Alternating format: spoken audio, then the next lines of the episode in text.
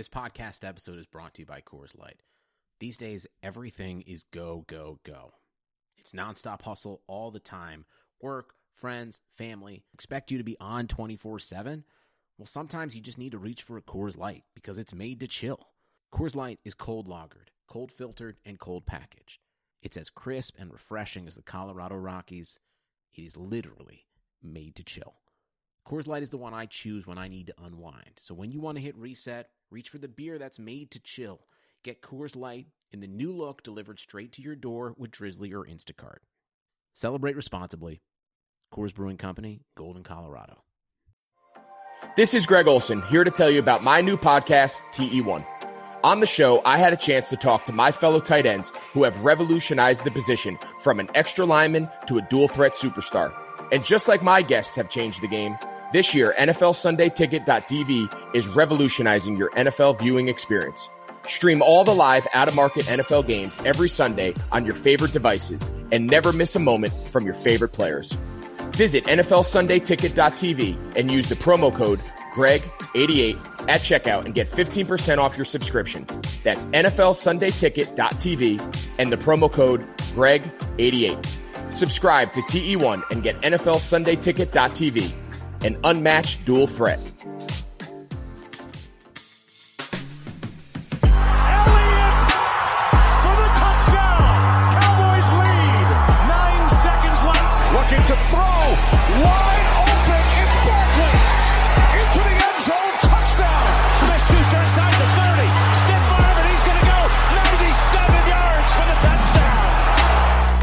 Welcome into the Fantasy Football Mailbag, a RotoViz podcast. This is the August 28th episode, and as always, we are dedicated to answering all of those fantasy football questions. I'm your host, Mike Randall. You can follow me on Twitter at Randall Rant, and today we are talking to one of these straws that stirs the drink over here at RotoViz, Curtis Patrick. Curtis is the co-owner and chief branding officer here at the Viz. Great writer, insight, covers anything and everything from a fantasy football perspective. He's the host of the Dynasty Command Center podcast and is one of the premier people in the industry to give you that analysis on players for the much harder dynasty long-term perspective. He's also amazing at seasonal as well. So it's great to have him here on the mailbag. Does it all. Must follow on Twitter at CPatrickNFL. Curtis, great to have you back on the mailbag, man. Thanks so much for joining us. Oh, what a privilege, man! This is this is such a great show, and I feel like when when the mailbag energy comes back, it's it's building towards the season being here. And uh, you know, with how crazy the summer's been, and you know the, the lack of preseason excitement. Hey, man, a little mailbag spot. Uh, that's getting the juices flowing for me tonight. So I'm excited to see what questions uh, your listeners have. Yeah, we want to fire away. And, and we got one here from our good old friend Colin Kelly here at the Viz, Overtime Ireland. He wants to know, we'll start it off right with this one, man. What is the way that you consume the games on the Sunday? Like, do you do red zone? Do you do the NFL game pass so you can skip the commercials? I thought this was a great question. I find myself Usually I'm with the kids at one o'clock. I'll start watching the first couple games. Then we'll go out. We'll do something. I'll come back, watch the highlights, and I can always hit Game Pass or Red Zone to sort of fast forward if I have to to see what's going on. How do you take in the games on a Sunday? Great question by Colin. Yeah, that's that's very and you know it's really key coming from Calm too because you know being across the pond in the other time zones, you know he's got to have different solutions uh, to watch all these all this action as well.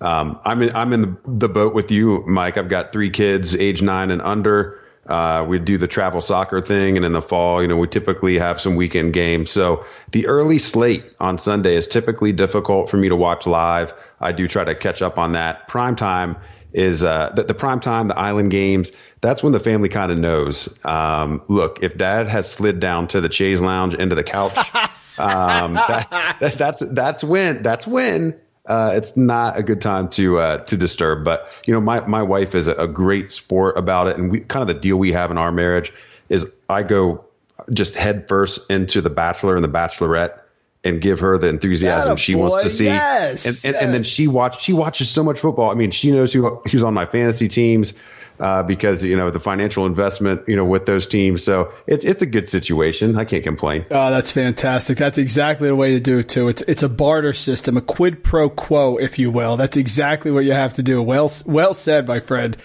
Well, I'll start you off here with the running back class, right? The rookie running back class coming in. Of course, everyone is talking about it. And I think Curtis handicapping the rookies for seasonal is, is a huge deal because sometimes they're huge hits. Other times, like with Nick Chubb, you have to wait till halfway through the year in order to get yourself acclimated and become a contributor. And of course, we saw Miles Sanders last year, but I'm curious here, seasonal and dynasty. So how are you looking at him this year? And are you higher or lower, let's say, moving forward in, in a dynasty perspective. I'm going to start with the big one. Clyde Edwards Helaire over in Kansas City. Last running back pick in the first round of the draft won a lot of people money because the over under on the running backs in the first round was 0.5. I know that well, my friends. So that was a big pick there. How's he going to do in Kansas City? And do you think he can be the long term answer there in the backfield with Patrick Mahomes? Oh, I mean, there's no doubt about it. I mean, it, it's well chronicled. Andy Reid's success with this uh, this type of back and, you know, we know Patrick Mahomes called for him by name when they were actually on the clock. You know, let's go get Clyde, the excitement that's building there. And, you know, the, really the only, the barrier to year one smash zone production for Clyde Edwards Helaire was going to be Damien Williams. I mean, he, he legitimately had a good argument to be the Super Bowl MVP last year. Um, uh, an, an underrated player really for the production um, that we've seen for him in fantasy on a per game basis anyway. With him opting out of the season, I mean, it's literally just wheels up on CEH. I don't, you know, I, I, know there's some people excited about DeAndre Washington, and you know he knows Mahomes from college, and um, I've even seen some Darrel Williams uh, hype in the last 24 yeah, hours. So yeah. that's how that's how you know people are too bored um, you know, there, there's just there's just no comparison between what uh, Edwards Helaire brings to the table and the rest of this backfield. Uh, you know, really on some elite production list and and SEC history in terms of his receiving production. That's obviously what we want for PPR. And uh, he's really the only rookie that I feel super solid about having that RB one upside. Um, all the other rookies, I think that you have to have a little bit more patience with either in terms of winning the role or their team situation just not being quite as rosy. Well, it transitions perfectly to our next guy. I love Jonathan Taylor. He was my number one running back. I liked him a lot better than Clyde Edwards Helaire because I thought Edwards Helaire, while he was amazing, uh, obviously in, in LSU, he only did that for one season. And so Taylor was the solid running back coming out. Now, listen, he went to a great situation in Indianapolis. It's a little crowded there. Nyheim Hines is the receiving back. Parris Campbell, of course, going to get a lot of receptions as well. And then you have Marlon Mack, of course, although today with David Montgomery's injury, I, I was putting out on Twitter, maybe Marlon Mack to Chicago, which would be wheels up for Taylor. But I guess obviously Taylor's the guy there long term. But when do you think he takes over this year in Indianapolis? Look, I think this is going to be very similar to you mentioned Nick Chubb. This this really reeks of Chubb's rookie season with Cleveland when Carlos Hyde was in town, and we've got a veteran that we can trust that's you know been pretty productive in the NFL. Marlon Mack's a fine player. He you know he is a, a good runner of the ball. We've never really seen them uh, the team trust him with a lot of receiving ability, but you know I think he did you know he he did okay in college in that category. Just hasn't been utilized that way. Well, now with Philip Rivers in town, you know he's going to pepper any running back that's lined up with him in the backfield there with uh, all the targets they can handle. But Jonathan Taylor, he's just a different animal. He's not even the same species as Marlon Mack. Marlon Mack is on record in interviews within the last two weeks saying how special Jonathan Taylor is. And, and if you listen to the audio in those interviews, it's like Mack, he realizes, he realizes that he's not cut from the same cloth as Jonathan Taylor. I mean, you can hear it in his voice. There's a defeat there.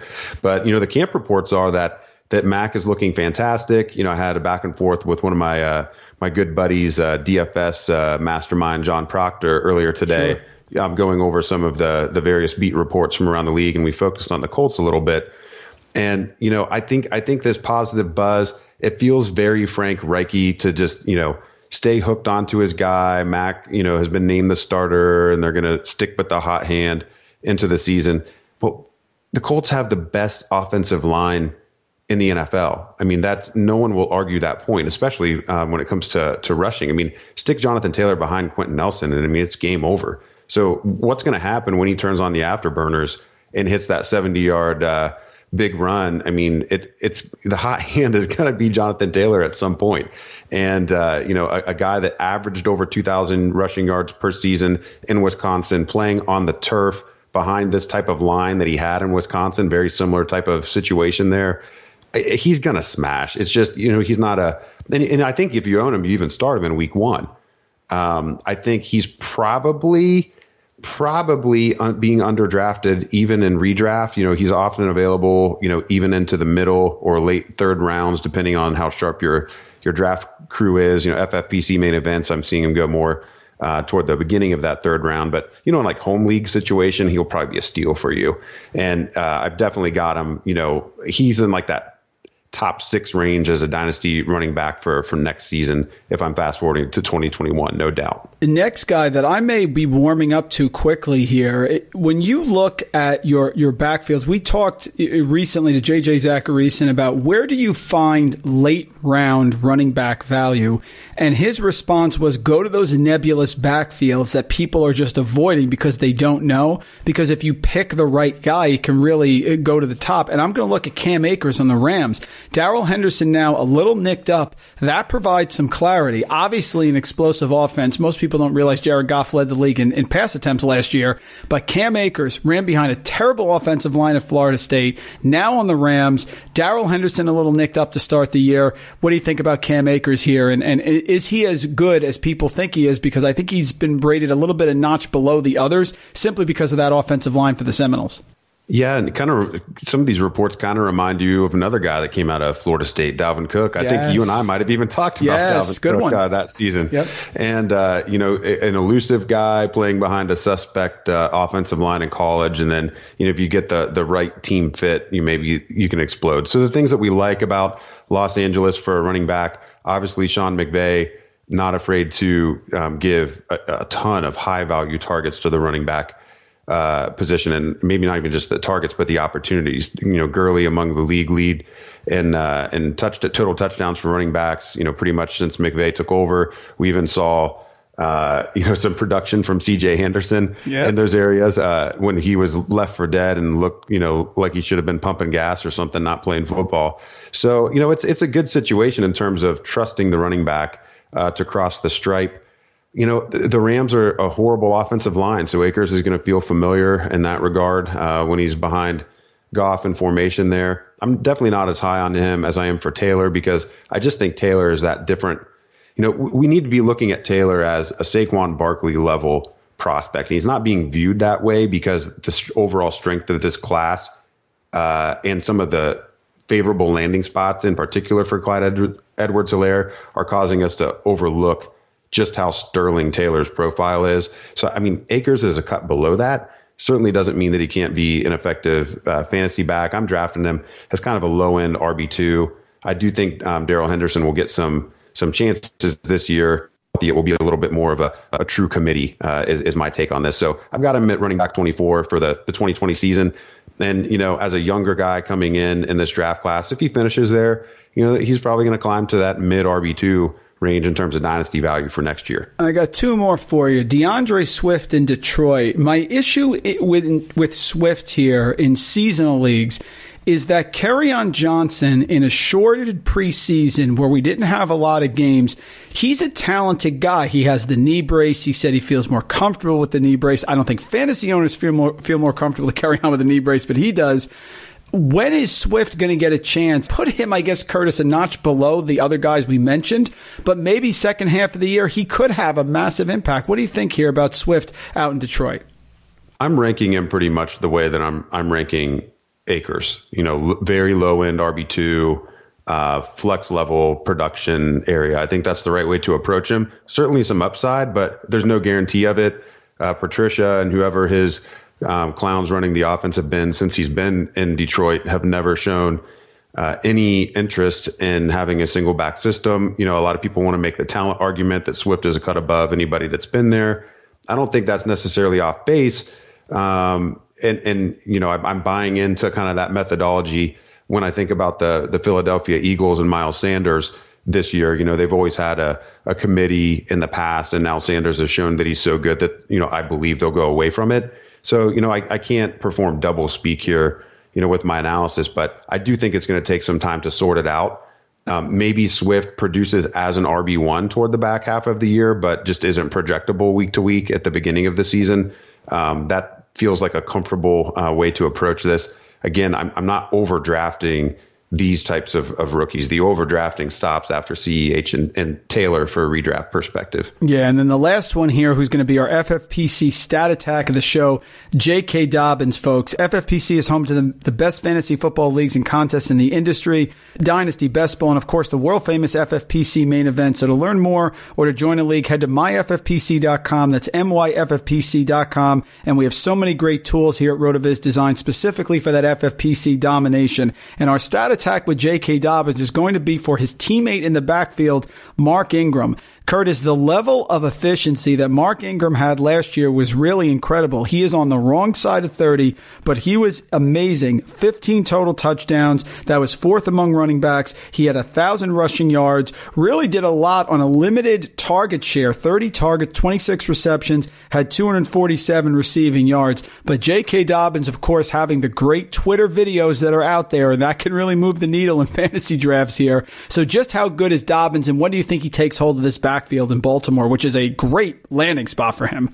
Oh yeah, well, I mean, I, am a Greater Columbus, Ohio area guy. I mean, I'm literally wearing yes, a. Uh, we talked last year. We talked about you talk about the Browns with your dad. Yes, that's correct. Yeah, so I'm, I'm literally wearing uh, a shirt right now that says "Hang a hundred on him." That's Ryan Day talking about uh, Michigan. So, you know, I, I've seen every snap that J.K. Dobbins played in college. Very high on him. Um, and I think of of the backs we've talked about, he's easily the best dynasty buy situation because this is a clear cut issue. I mean, Mark Ingram, there's no reason the team wouldn't ride him, especially the front half of the year, and extract all the remaining value out of him. Especially, you know, with the shortened off season, he's familiar in the offense now. Um, there's just there's no reason to get cute. Let J.K. Dobbins, you know, uh, have high efficiency in year one. He takes over next year you know, maybe the guys who drafted him get a little bit impatient as the season wears on, uh, or struggle, and you can move, you know, an aging veteran, uh, you know, for for a player like J.K. Dobbins. So it's actually, I think, a blessing in disguise because he's going to explode. He's going to explode next year. Um, I did an exercise with Scott Barrett and Sean Siegel uh, a couple weeks ago, and we called them running back dynasty crystal ball rankings. Yep. And what we tried to do is put ourselves in the mindset of February 2021 what do we think happened during the 2020 season? And how are each of the three of us ranking dynasty backs at that period in time? And uh, J.K. Dobbins for me was an easy dynasty running back one at that point. Just just off of, I, I think he's going to give us the right type of fantasy efficiency this year. I think it might be a Miles Sanders esque rookie season. Uh, maybe not quite to that level, but back half he really starts to show it and then you know the runway just opens up for him next season. So very excited about Dobbins. They run the same type of uh, run scheme uh, as he's used to at Ohio State, and I think whichever back is is taking handoffs from Lamar Jackson is, is always going to be a desirable target in, in fantasy. Even Gus Edwards, uh, you know, if, if Ingram were to go down, I think Edwards still has a, a material role as Dobbins is kind of being brought along this season. Yeah, there was a fake rumor out there on Twitter about Gus Edwards being traded. It actually got me excited for a second because, you know, Gus Edwards has been an efficient back. He, technically, he's been the most efficient back in Baltimore there, just hasn't gotten the opportunities. From tight muscles, tough workouts, signs of aging, to simply making it through each busy day, everyone understands what it feels like to be tense and sore, so everyone can benefit from TheraOne CBD products. Started by Dr. Jason Wersland, Therabody exists to provide you with the best scientifically validated natural solutions to help soothe your body and relax your mind. Now, it started with the revolutionary Theragun percussive therapy device when Dr. Jason saw the benefits of using CBD in his treatments. He caused TheraOne to bring you these CBD products done right. A lot of the CBD products claim organic, but still contain up to 30% filler, and these fillers are potentially toxic. TheraOne tests their products four times before they get to you Every product is USDA certified organic, grown in the US, and their CBD extracts are the highest quality available anywhere. Use TheraOne's warming lotion in your morning routine, the cooling lotion or massage oil to recover, body balm for the targeted relief, and that sleep tincture to drift into a deep night's sleep. And now through Labor Day, Monday, September 7th, TheraOne is offering our listeners a buy one, get one free for all TheraOne products, but you've got to go to theragun.com slash bluewire. If you don't love what you get from TheraOne, send it back to them for a full refund within 30 days of purchase. This is not something Theragun is likely to do again. Buy one, get one free at theragun.com slash bluewire, but only until Labor Day. Go right now to theragun.com slash bluewire. At RotoViz, we love titles. We love hardware. We love championships. We love winning. And we love it when you do it too. In 2020, one thing we want to win with you is the Underdog Fantasy Best Ball Mania $1 million Best Ball Tournament. It's $200,000 to first place. It's only $25 to enter. It's a no brainer. This is like the elite best ball title this year. So you got to go to UnderdogFantasy.com or download their great Underdog Fantasy app in the App Store on your smartphone device and you're going to make a deposit. You're going to use code RotoViz when you make that deposit. Then you're going to go refer five friends, and Underdog and RotoViz will give you a free entry into the Best Ball Mania tournament. So it's, it's kind of like a two for one. You sign up, you put in 25 bucks, you enter the Best Ball Mania tournament, you get five buddies to play, you use code RotoViz, you get a free entry. No brainer, guys. Let's chase that glory. 200 grand. If $25 is too pricey for you, they've got a $5 tournament called the Bubble, and you can win 20 grand in that bad boy. Their app is slick. You click on the player's name, you see the ownership, you see the latest news and notes. You can draft from that app with no problem. Man, they really knocked it out of the park with this product, and I can't wait for you to try it. So go to underdogfantasy.com today, make a deposit, and use code RotoViz and chase that glory. Sunday, Sunday, Sundays are coming back in the NFL. Finally, with NFL Sunday Ticket.tv, you can stream every live out of market NFL game every Sunday afternoon on your favorite devices, plus Red Zone and DirecTV Fantasy Zone channels. Never miss your favorite team and favorite players. No matter where you live, NFL Sunday Ticket.tv is your key to the most glorious Sundays ever. Use that promo code BLUEWIRE at checkout. You get your 15% off your subscription. Visit NFL Sunday and use that promo code BLUEWIRE. Curtis, you wake up in the morning, you're going to have a bowl of cereal, cereal. Jake Seely has talked about this now, and this has become a staple of the mailbag. What are you eating? Uh, are you going to have cereal? And if so, where are you going with this? This is a very intense, metrically defined question that we've had on the mailbag. Well, well, listen. You know, I, I appreciate Jake's uh, enthusiasm for the topic, and I, I'm definitely one that believes you should be yourself, but no, but but no self-respecting like man of my. You know, Jake's younger than me, but no self-respecting man like my age is waking up and eating like cinnamon toast crunch. I'm in my late 30s. It's just not happening. It's just not happening. Uh, personally, um, I, I generally abide by uh, you know a diet where I'm, I'm kind of anabolic fasting. I'm re- I'm really not eating. Uh, I'm not really not eating breakfast on a typical day anyway. It's part of a, a fasting a regimen that I do. But if I was going to have to eat some cereal, it would definitely be something more adult, like maybe Quaker Oats squares, Yeah. or you know maybe some some frosted mini wheats um, to get my fiber and, get the, get the bowels Yes, moving. yes. Um, that's the that's the t- the stage of uh, my life that I'm in. You need to talk to some of these young DFS kids if you want better cereal takes. I got frosted mini wheats in my cabinet as well. There's nothing wrong with that. We cover everything here on the mailbag. Bowels moving. Look, folks, we've covered the gamut. No problem. Let's get to KJ in Seattle. Loves the show. My Seahawks are going to fly this year, but I feel like our backfield is not going to go as planned. Chris Carson's been great, but I can't get out of my head that he's still that seventh round pick, and the fumbling issues are always there. What do you see in this backfield over the next few years? Specifically, can Rashad Penny be the main guy? And also give me a rundown on DeeJay Dallas Curtis. This is right up your alley. Talk to us here about Seattle. Oh my goodness! So uh, this there's so many layers to this because it's three types of backs that I really like to uh, discuss, and so I'm gonna just pretend this question's for me and not for the mailbag. So so with Chris Carson, I mean, it's definitely not checking the the draft pedigree boxes, but he's given us so much. You know, it reminds me of another situation where we had uh, an elite producer in Seattle, didn't play running back, but an elite producer in Seattle without draft pedigree that, you know, all he did is show up year after year after year and score. And that's Doug Baldwin. Yep. Um, and you know he was a border borderline wide receiver one, wide receiver two for you know a number of years in the slot. And you know Chris Carson has given us back to back top 14 running back seasons uh, dis- in, in total scoring, despite only playing 14 and 15 games respectively in those seasons.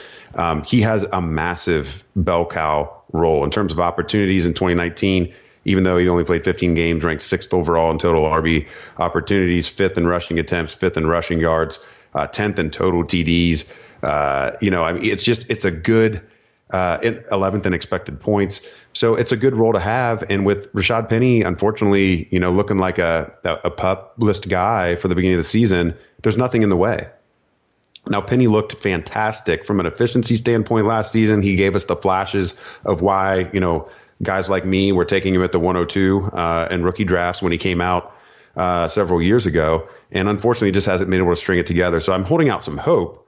Um, that hope is more um, as you know an effective committee back at this point, at least for this season. And you know, I own so much of him in Dynasty that I'm already invested, so it's hard for me to even recommend going out and buying a guy uh, that's in this situation. I don't really buy um, Pete Carroll's enthusiasm on DeeJay Dallas quite yet. Uh, the idea that Seattle would choose this player to all of a sudden start passing to their backs is egregious to me. Um, they've had other players with um, more receiving ability, including CJ Prosise and Travis Homer, who's already been there. So, so I'm not. I, I, hey, good for DeeJay Dallas. He's making the most of his opportunities. That's all we can ask of a dynasty dart throw like this player. Um, still don't think he's really a threat to Penny, uh, even in that backup role, as long as Penny actually figures out the health situation. Yeah, and, and, Pete Carroll hyping players up is not something that we can rely on. That's that's just his thing that he does. You know, the Raiders have committed to trying to build sort of a better offensive mousetrap than Kansas City, or at least if you can't beat them, join them. I don't know if that's possible, but there are a lot of players with upside on this offense. Tyrell Williams now looks like he's going to be out for a while, but they have Ruggs. Bryan Edwards has been, you know, all over Twitter here. Fantasy Twitter has been all over Bryan Edwards, Darren Waller, Lynn Bowden. So where are you here on this passing offense on the Raiders here? They're in Vegas. They're going to open up the season at Carolina. It's interesting because no one's really high on, on Derek Carr. But if you like this Raiders offense and you like the weapons that they have, I think you have to be. But where are you specifically on the passing offense here, of the Raiders? Yeah, so the only the only investment I want this year is Darren Waller. Um, I think I actually think that Darren Waller is set up better this year than he was last year. Uh, maybe maybe the volume takes a slight hit, but it's gonna be really difficult for opposing defenses to key in on Waller now. They're gonna have to respect Ruggs' speed on the outside and as soon as Edwards establishes himself as a a talented uh, possession receiver uh, who also has some YAC ability, you're just simply not going to be able to give all the attention to Darren Waller uh, that you would like to give. So he's definitely the the redraft investment. And I actually still kind of like him for dynasty. He's a little older than people realize because it took him so long to get some traction. But um, you know, with with Ruggs and Edwards, you know, I think they're both going to be fine long term plays. Still don't know if Derek Carr is the long term solution. It looks like Marcus Mariota maybe is falling behind to the point where we don't need to worry about a potential midseason quarterback swap. But I need to see probably more quarterback talent there before I get super excited about either one of these players. So Henry Ruggs, I think I'm famously not you know interested in his profile. His profile reeks of an overdrafted speedster. I totally understand, you know, things like and concepts like teammate score and that you know Alabama was a difficult place to to earn target share and you know he's not you know their offense isn't playing four quarters of football all the time. And so using counting stats isn't you know necessarily the best way to approach players from that system. Totally respect all of you know all those counterpoints. But you know the bottom line is players that look like Ruggs from a collegiate profile standpoint simply don't hit in the NFL so I'm definitely in a see it and then I'll believe it uh, spot with Henry Ruggs. I don't have any shares of him anywhere, uh, despite plenty of opportunity to accrue them. I'm I'm totally fine paying face value for him if he does end up being a hit. Bryan Edwards, you know, of course, broke out at age 18 and then kind of just plateaued uh, the rest of his college career. So uh, the early camp reports are great, you know, but again, I think that maybe uh, those two guys uh, cannibalize each other a little bit. And again, that just leads to Darren Waller being the attractive investment here. And with Lynn Bowden, I think you brought him up. I think he, you know, he's kind of looking like an, a gimmicky offensive weapon type. You know what? What I'm envisioning here is like, you know, a couple years ago when Ty Montgomery first was getting a lot of attention in Green Bay. Uh, that's the type of role that I see, and it's not that it couldn't be valuable for fantasy, but I think it's hard to project. Now, if, if like Jacobs were to miss time, he would become an auto start in weeks where you know he was filling in. You know, I think I remember a game where Ty Montgomery, you know, technically started at running back, but he had like ten or twelve receptions or something like that. Um, and I could see Bowden having some really weird games, but uh, again, I'm going to need to see how he really fits into the scheme here because there are a lot of mouths to feed, but one only one true alpha. What's interesting with the Raiders is you want to have part of the Raiders in fantasy. It's just the, the old Al Davis way, right? The big play. But if you look at what they're doing, even Josh Jacobs, obviously Josh Jacobs is one of the top running backs. He had a great rookie year last year. I think it was RB 15 in PPR. But they're they're telling they want to throw the ball, Josh Jacobs. Yet they're going to bring in Theo Riddick. They're going to bring in Devontae Booker. So, like, I understand those are not major names, but I think Curtis, at some point, what they do has to matter. So it seems like the whole offense is very nebulous right now. And I like Jacobs, I do. I just don't know if I see a lot of value here in any specific uh, person. Maybe Waller, but you have to believe he's going to do it again, right? I I, I feel like their actions are, are clouding the issue. No.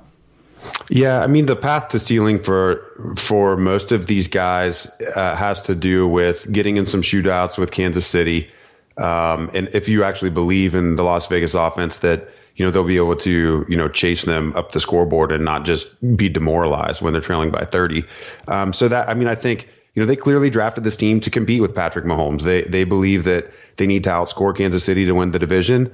Um, you got to hand it to Mayock and Gruden for constructing the team this way, but you know, I, again, let's let's see it before you know we invest in some of these options over uh, either rookies in better situations that are more projectable or proven veterans. I want to talk to you a minute about FanDraft, fantasy football online draft board at FanDraft. You can take your league's fantasy football draft to that next level with FanDraft. It's an amazing online fantasy football draft board. What they do is they make your draft feel like the actual NFL draft with features such as like a streaming ticker, a live draft clock, incredibly cool, custom logos, team walk-up songs, multiple draft board displays, so much more guys. It's incredible. FanDraft can be used offline for in-person drafts. You can export the display via a projector onto a large TV screen for the league to enjoy. Or you can do it fully online and any number of the league owners can join the draft remotely. So you can do it now remotely, which is more important than ever, or you can do it in person. You can perform traditional and auction style drafts. FanDraft supports IDPs, rookie only drafts, keepers, and any customization you need for your league requirements. Sign up now for a free trial account at fandraft.com. When you're ready to order the pro account, make sure you use the promo code RotoViz15. You save 15% off the purchase.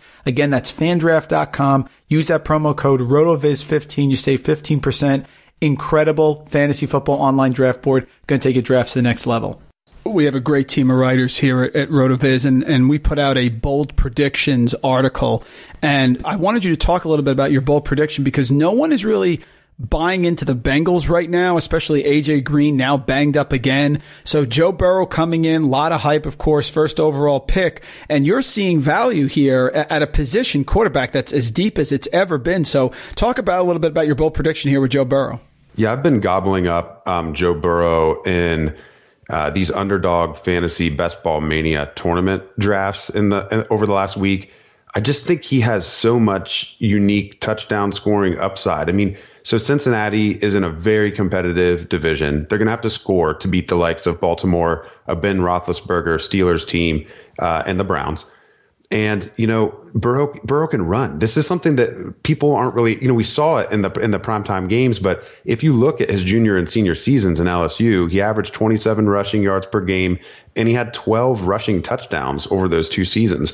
So this is like, you know, early career Aaron Rodgers level rushing upside, uh, where it's it's actually changing his weekly floor. It's something that you can start to count on, and it starts to win you some weeks uh, you know, when the, when the Bengals lose 31 to 48, and he's got 300 yards and uh, through the air and a couple touchdowns, and all of a sudden there's 40 in a, in, a scramble for a touchdown on the ground. He just has some of these huge weeks. So um, Burrow is super interesting to me, particularly in best ball. I wouldn't want to depend on him in uh, in a roster management league necessarily for redraft purposes, but I think I think Joe Burrow is really going to be a star in the league. I really do. That the Bengals have done a good job of constructing weapons um, that will complement his skills and give him different types of players to throw the ball to. You know, if AJ Green can stay healthy, you've got the savvy veteran who can still win one-on-one matchups. They've got Tee Higgins as a long-term, you know, red zone and possession style receiver. John Ross can take the top off. Uh, Auden Tate uh, is having a fantastic yep, camp and true. looks to be uncoverable in the end zone. And then, of course, you got Joe Mixon and Giovani Bernard, a pair of uh, pass catching backs that really give him some outlets.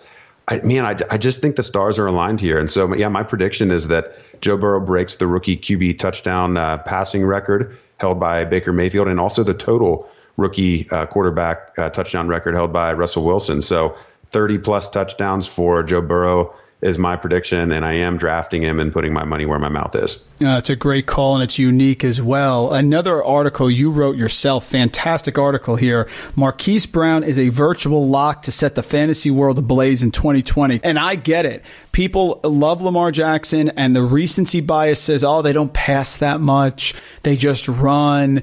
But Marquise Brown dealt with a lot of issues last year. He's coming to the preseason a different person. Talk about this because I agree with you. I think he's one of the best values here in seasonal. Absolutely. Uh, he's a, one of the best values in seasonal and probably the strongest dynasty yep, true. Uh, buy of anywhere because I mean, if Marquise Brown doesn't smash, it would be more of a surprise that than when he does.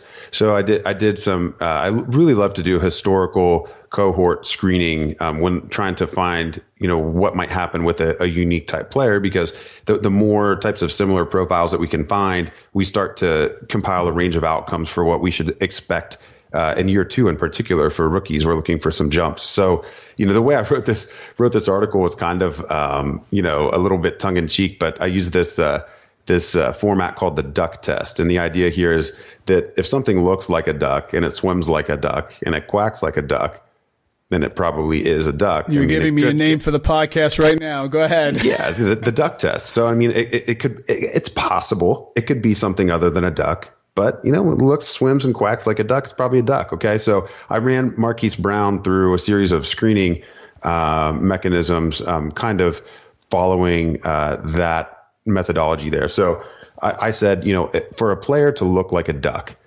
uh, he needs to have been drafted in the first round and and I'm looking at the past decade. Okay, so the past decade's worth of uh, wide receivers drafted in the first round. Um, to, so to swim like a duck, um, I said you needed to have a material role as a rookie. So you know, five averaging five targets per game. That's where I set the bar there. So that that is either you know, at some point in the season, you became a true alpha and you're getting seven, eight, nine targets, and it's you know it's, it's making your year-end numbers look good, or you're just involved from the jump, which would be the ideal situation. So look like a duck, draft in the first round, swim like a duck, involved in the offense as rookie, and then quacks like a duck. So quack like a duck, you need to be efficient on a uh, per opportunity basis. And at RotoViz, we use something called fantasy points over expectation yep. per attempt. R F P O P A uh, for short. so it's uh, almost easier to just say all the words. Um, and so when when you run all of the receivers since 2010, the rookie receivers through those three screens, you end up with just 10 players um, that were drafted in the first round, averaged five targets per game as a rookie, and were efficient on a per target basis. Uh, here's the list, Mike. Calvin Ridley, Odell Beckham Jr., Julio Jones, Mike Evans, Brandin Cooks, Dez Bryant, AJ Green, DJ Moore, Amari Cooper, and DeVante Parker. Well, and all right. Number, How about that? And, no, and number 10 was Marquise Brown. Okay. So he's the only guy we don't have year two data on. So when you look at year two for this cohort, 80% of those players scored at least 200 PPR in their second season, and they averaged 237 and a half PPR uh, in year two. So over the last three years, 237 and a half PPR uh, would have been uh, wide receiver 10 in 2017, wide receiver 15 in 2018, wide receiver 12 in 2019. You know, and, and the only miss here is DeVante Parker, who still scored uh, 150 points in his second year. And, he, you know, from a dynasty perspective, he finally did, you know, break out, you know, way down the road. So, you know, Marquise Brown just the, you can't find players who didn't succeed uh, that had rookie seasons like he had. And then when you throw in that he's in one of the best offenses in the league, you know that's going to prop up uh, prop up the safety net there in terms of uh, protecting him from failure. And then Lamar Jackson, while he might regress from a passing touchdown efficiency standpoint, I still expect that team to score a hell of a lot of touchdowns in in 2020. So you know the opportunities are going to be there, and he has that trump card. It's the speed; he can score over the top. So we don't have to necessarily project 150 targets for a player like Marquise Brown because we think he's going to be more like a Tyreek Hill that can give us wide receiver one numbers on 120 targets instead because at any time he can score from 70 yards away. So yeah, absolutely love Marquise Brown uh, this year and you know into the future. Absolutely, quacking away with Hollywood sounds good. What I'm trying to do here, Curtis, is get some positive vibes going the last few weeks. You know, teachers are, are opening up soon in many areas. Some have already started kids are back, they're virtual back and forth here, and, and, sort of a thankless profession. So I'm just curious, asking everyone, who's a teacher here in your years that you remember, somebody growing up who you just, you know, think the world of, want to give a quick shout out to? Man, I, I love this question. Um, so sh- first, shout out to my wife and her family. They're all educators. I'm married into a, wow. an entire family of yep of teachers. Her, her father was a physics teacher. Uh, her mom was an elementary school teacher. My wife was an elementary school teacher. So I'm very familiar uh, with the sacrifices um, and, and, unique challenges uh, associated with that lifestyle. Uh, there's some benefits, but definitely some um, some negative things that come with it too in terms of personal sacrifices. So I would love to thank Carol Tannehill. So Mrs. Tannehill was my fourth grade teacher. Uh, in elementary school here in the, the central Ohio area. And she was the first teacher that really made school fun. And it's because she kind of taught each kid the way that they needed to be taught. I don't know how she did this for 20 kids, but it's almost like she was mothering them. You know, as a parent, I think you, you know, ideally you would give each kid the type of tutelage that they need given their unique skill sets and personalities. And that's the attitude she had as a teacher. She also, uh, she taught me to love books. Uh, and she led our Battle of the Books team. I don't know if your school had one of those uh, oh, growing sure. up. Yeah, uh, yeah. But but yeah, I, I loved books so much that uh, I was the captain of the Battle of the Books team uh, in her class, and she just made that so much fun. Um, definitely one of my favorite years in elementary school. Oh, excellent call. Moving on here, rookie wide receivers. I'm curious. Both of these guys Brandon Aiyuk and Jalen Reagor project for a huge impact to start the year. Aiyuk because of the injury to Deebo Samuel, and Reagor because he's getting reports out of camp. He's moving all over the place. And I understand uh, Djax is there, but uh, besides the first couple games, Djax is older and, of course, does have an injury history. So who do you like better for an impact this year, Aiyuk or Reagor, or maybe like them both? Um, so I definitely like Jalen Reagor better uh, this year and into the, the long term. So there's less – there's less competition at wide receiver in the long run uh, than you know Aiyuk has. You know, Deebo Samuel isn't injured forever. He's injured for you know part of the season, and he's going to come back. And then you have George Kittle there for the long run, and he's significantly younger than he's hanging on in that similar you know tight end uh, target soaking role in, in in Philadelphia. So I think Reagor is probably. I mean, I think he's really going to end up at, uh, at the end of the year as a wide receiver too. I think he's going to be a top 24 wide receiver uh, as a rookie. And you know, I, I, was talking about the crystal ball rankings that we did for running backs at the top of the show. Well, I had Ryan McDowell and Rich Hribar uh, on for a wide receiver version of that podcast. And in 2021, I'm already projecting Jalen Reagor as a top 12 dynasty wide receiver wow. and okay. my personal rankings, uh, number 11 overall. So, you know, I, I think he if anybody's going to be, you know, AJ Brown level productive this year as rookie, uh, it's going to be Jalen Reagor. Wow, good call there. Yeah, both of them. And, and Reagor certainly seems versatile. And the Philly fans didn't like that pick, but they may change their tune there. Especially, I put a tweet out the other day. Carson Wentz always starts the year hot in week one. There at Washington, you could see an explosion there right away. Time for redraft lightning round. I want you to tell me which player you like better at the current ADP. Tyler Lockett and DK Metcalf going right next to each other, back to back there around that wide receiver 14, 15 area there. Do you have a preference between those two in Seattle?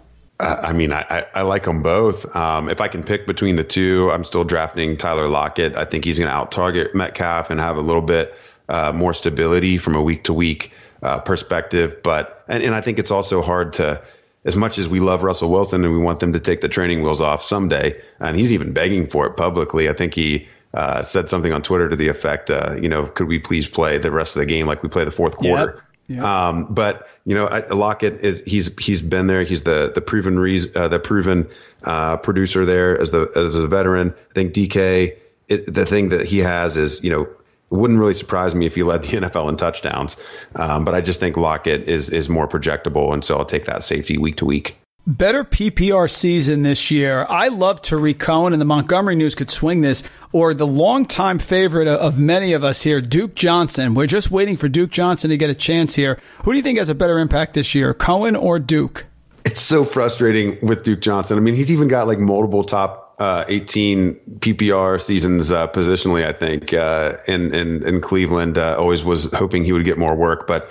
Um, I think, especially in consideration of today's David Montgomery news, you know, this is a little bit of a timely question. So, Tarik Cohen was already a heavy target for me um, earlier in the in the offseason was drafting him maybe toward the 10th round. He's creeping up a little bit, and I especially think he'll spike now uh, maybe another round or round and a half until we get some clarity around the Chicago running back situation. But um, yeah, I, I think I like Cohen better.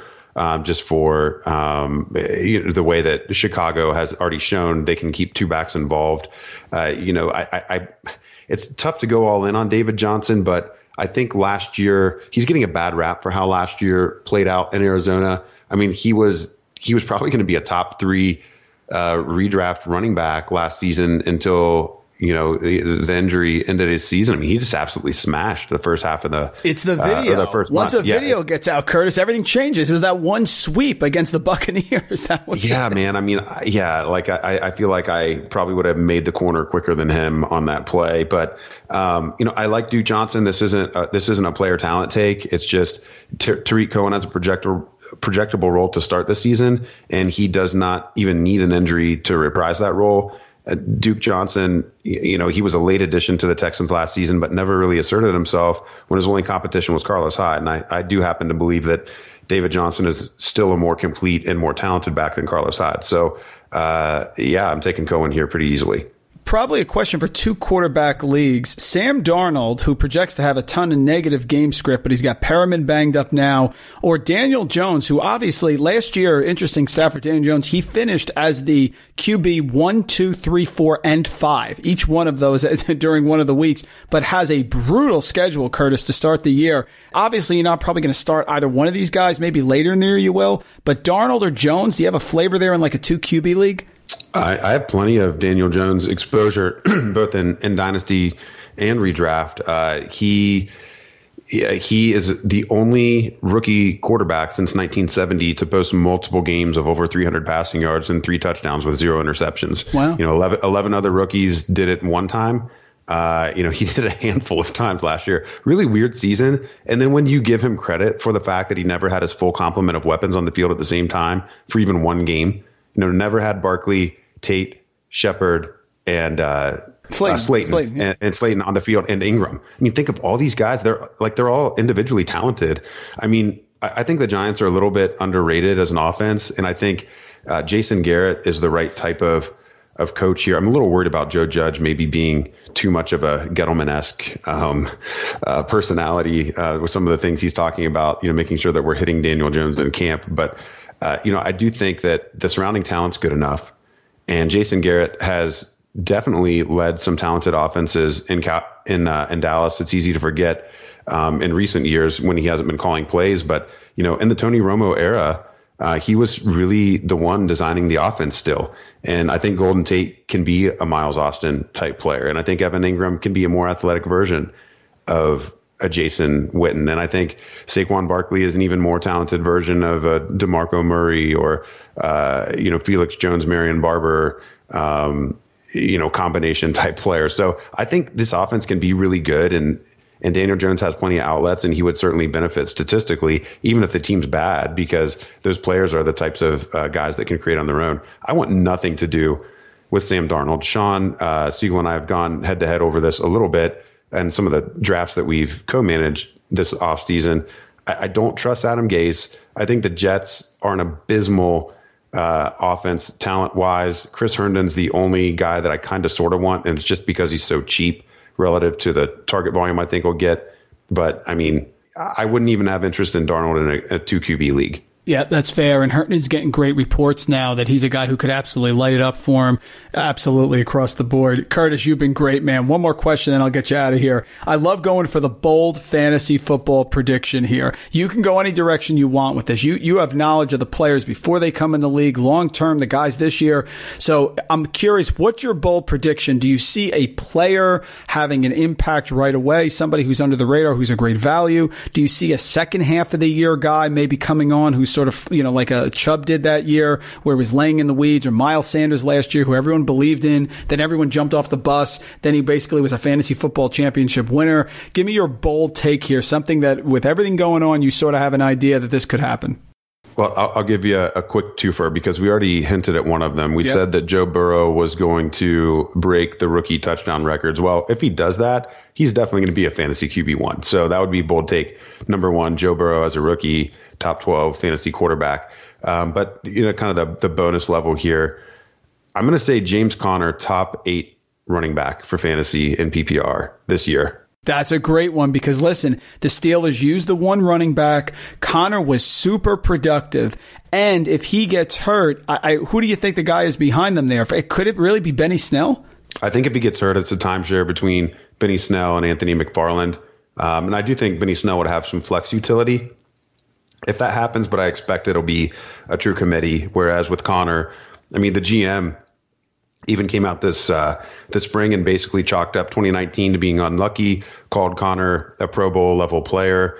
Uh, and, you know, I mean, Mike Tomlin's been effusive in his praise for him all offseason and calling him the bell cow. So uh, they haven't really lied about their running back usage there in Pittsburgh. And we've seen that, you know, the tendency is they like to find a guy and ride him. And Conner's already given us that, you know, previously in his career. And when you look at his splits with and without Ben Roethlisberger, I mean, this is a 300 PPR uh, pace type player when Roethlisberger's under center. It's just totally different situation. And Big Ben looks as healthy as he's been probably in three or four seasons. So I think Conner's being egregiously underdrafted right now when you start to poke holes in some of the backs in front of him. Oh, great call. Connor and Burrow making AFC North fans very happy. Folks, Curtis Patrick, co owner, chief branding officer here at The Viz. Honor to have him on and give us a few minutes here. He's super busy guy. Dynasty Command Center, got to check it out. Has the knowledge of the players that rivals anyone in the business here across the board. Great guy to have on. Ton of fun. Thanks so much, Curtis. We appreciate it. It looks like the season's going to happen. We're thrilled. We're so close here, less than basically two weeks away for that opening game. So fired up, man. Thanks for coming on the mag and give us some some great insight. Let's go, baby, man. I'm ready to get some uh, trophies. I hope you win a couple too, Mike. Uh, thanks for having me on. Anytime. Thank you for listening to RotoViz Radio. Please rate and review the podcast on iTunes under the Fantasy Football Mailbag, a RotoViz Radio feed. Contact us via email, rotovizradio at gmail.com. We'd love to hear what you think, so follow us on Twitter at RotoVizRadio and at Randall Rant. Make sure you tell a friend, and don't forget to sign up for a 10% discount on our podcast homepage, rotoviz.com forward slash podcast. It's a no brainer, folks. Thanks for tuning in.